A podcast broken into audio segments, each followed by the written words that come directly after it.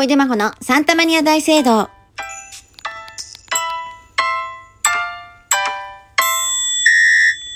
こんにちは、こんばんは、小出真帆です。霊恋です。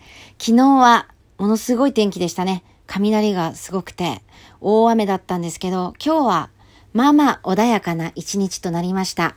さあ今日もマッチングアプリについてお話ししていきたいと思います。マッチングアプリジャーナリストでもあります。私。マッチングアプリについてはもう話すことが尽きないですね。マッチングアプリって人生だなと思いましたね。人はみんな一緒だなと。うん、すべてが詰まってるっていうことを回を重ねるごとに話していきたいと思うんですけど、今日はですね、あ、やっぱ捨て会ってあるなっていうお話です。捨て会。捨てる会ですね。えー、会は次回とかの会。今回はちょっと捨てだったなっていうマッチングですね。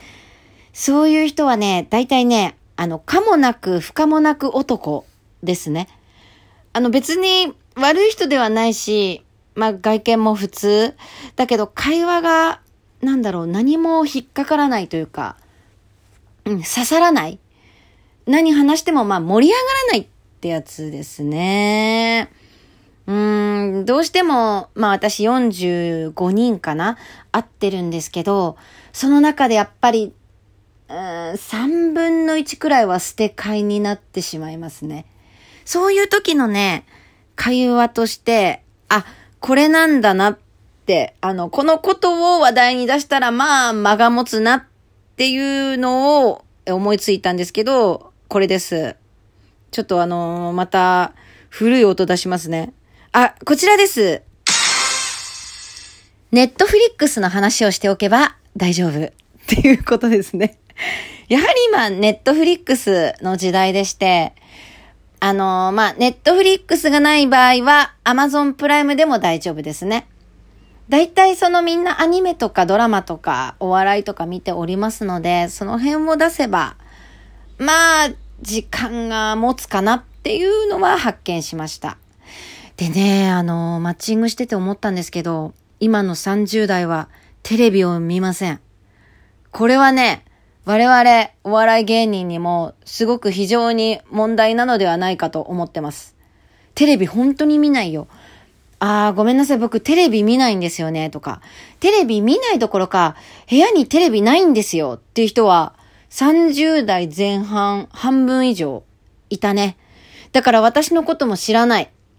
でね、たまに知ってる人っていうのもいましてね、ありがたいことに。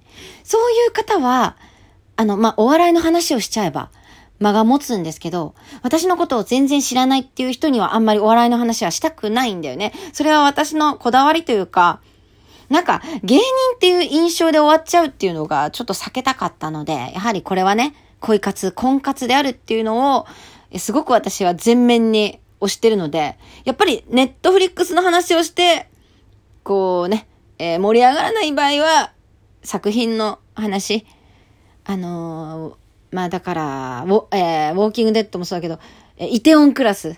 やっぱイテオンクラスだよね。で、イテオンクラス見ました？みたいな。愛の不時着、あと鬼滅の刃、呪術回戦呪術回戦だっけ？とかね、その辺言っとけば、まあ、大丈夫です。はい。でね、なんかその、かもなく不可もなく男っていうのは、まあ私的には捨て会って言っちゃってるんで、まあ、ごめんなさい。外れなんですね。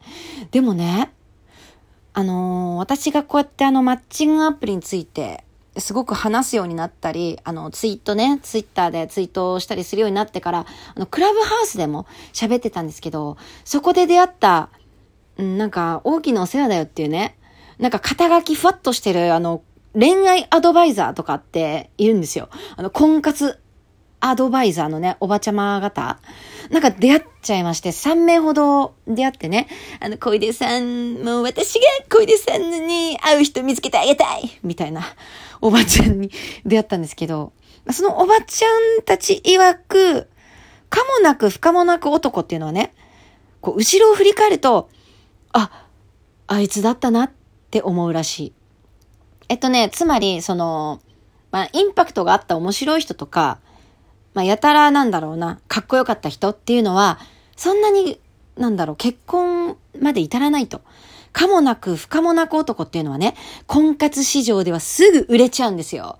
だからこう人生を振り返ってみると、振り返れば奴がいる、みたいな。振り返ればかもなく不可もなく男がいる、らしいです。その辺ね、あんま納得してないんですけど、やっぱかもなく不可もなく男はかもなく不可もなく男だな、としか思わないですね、私はね。うん。まあそこはまだマッチングアプリの旅を続けてるところですので、今後考えが変わってくるかもしれないね。そして今話したね、その謎の婚活アドバイザーたち。その話については次回話していきたいと思います。それでは今日はこの辺で終わりにします。いつもありがとう。それではまた。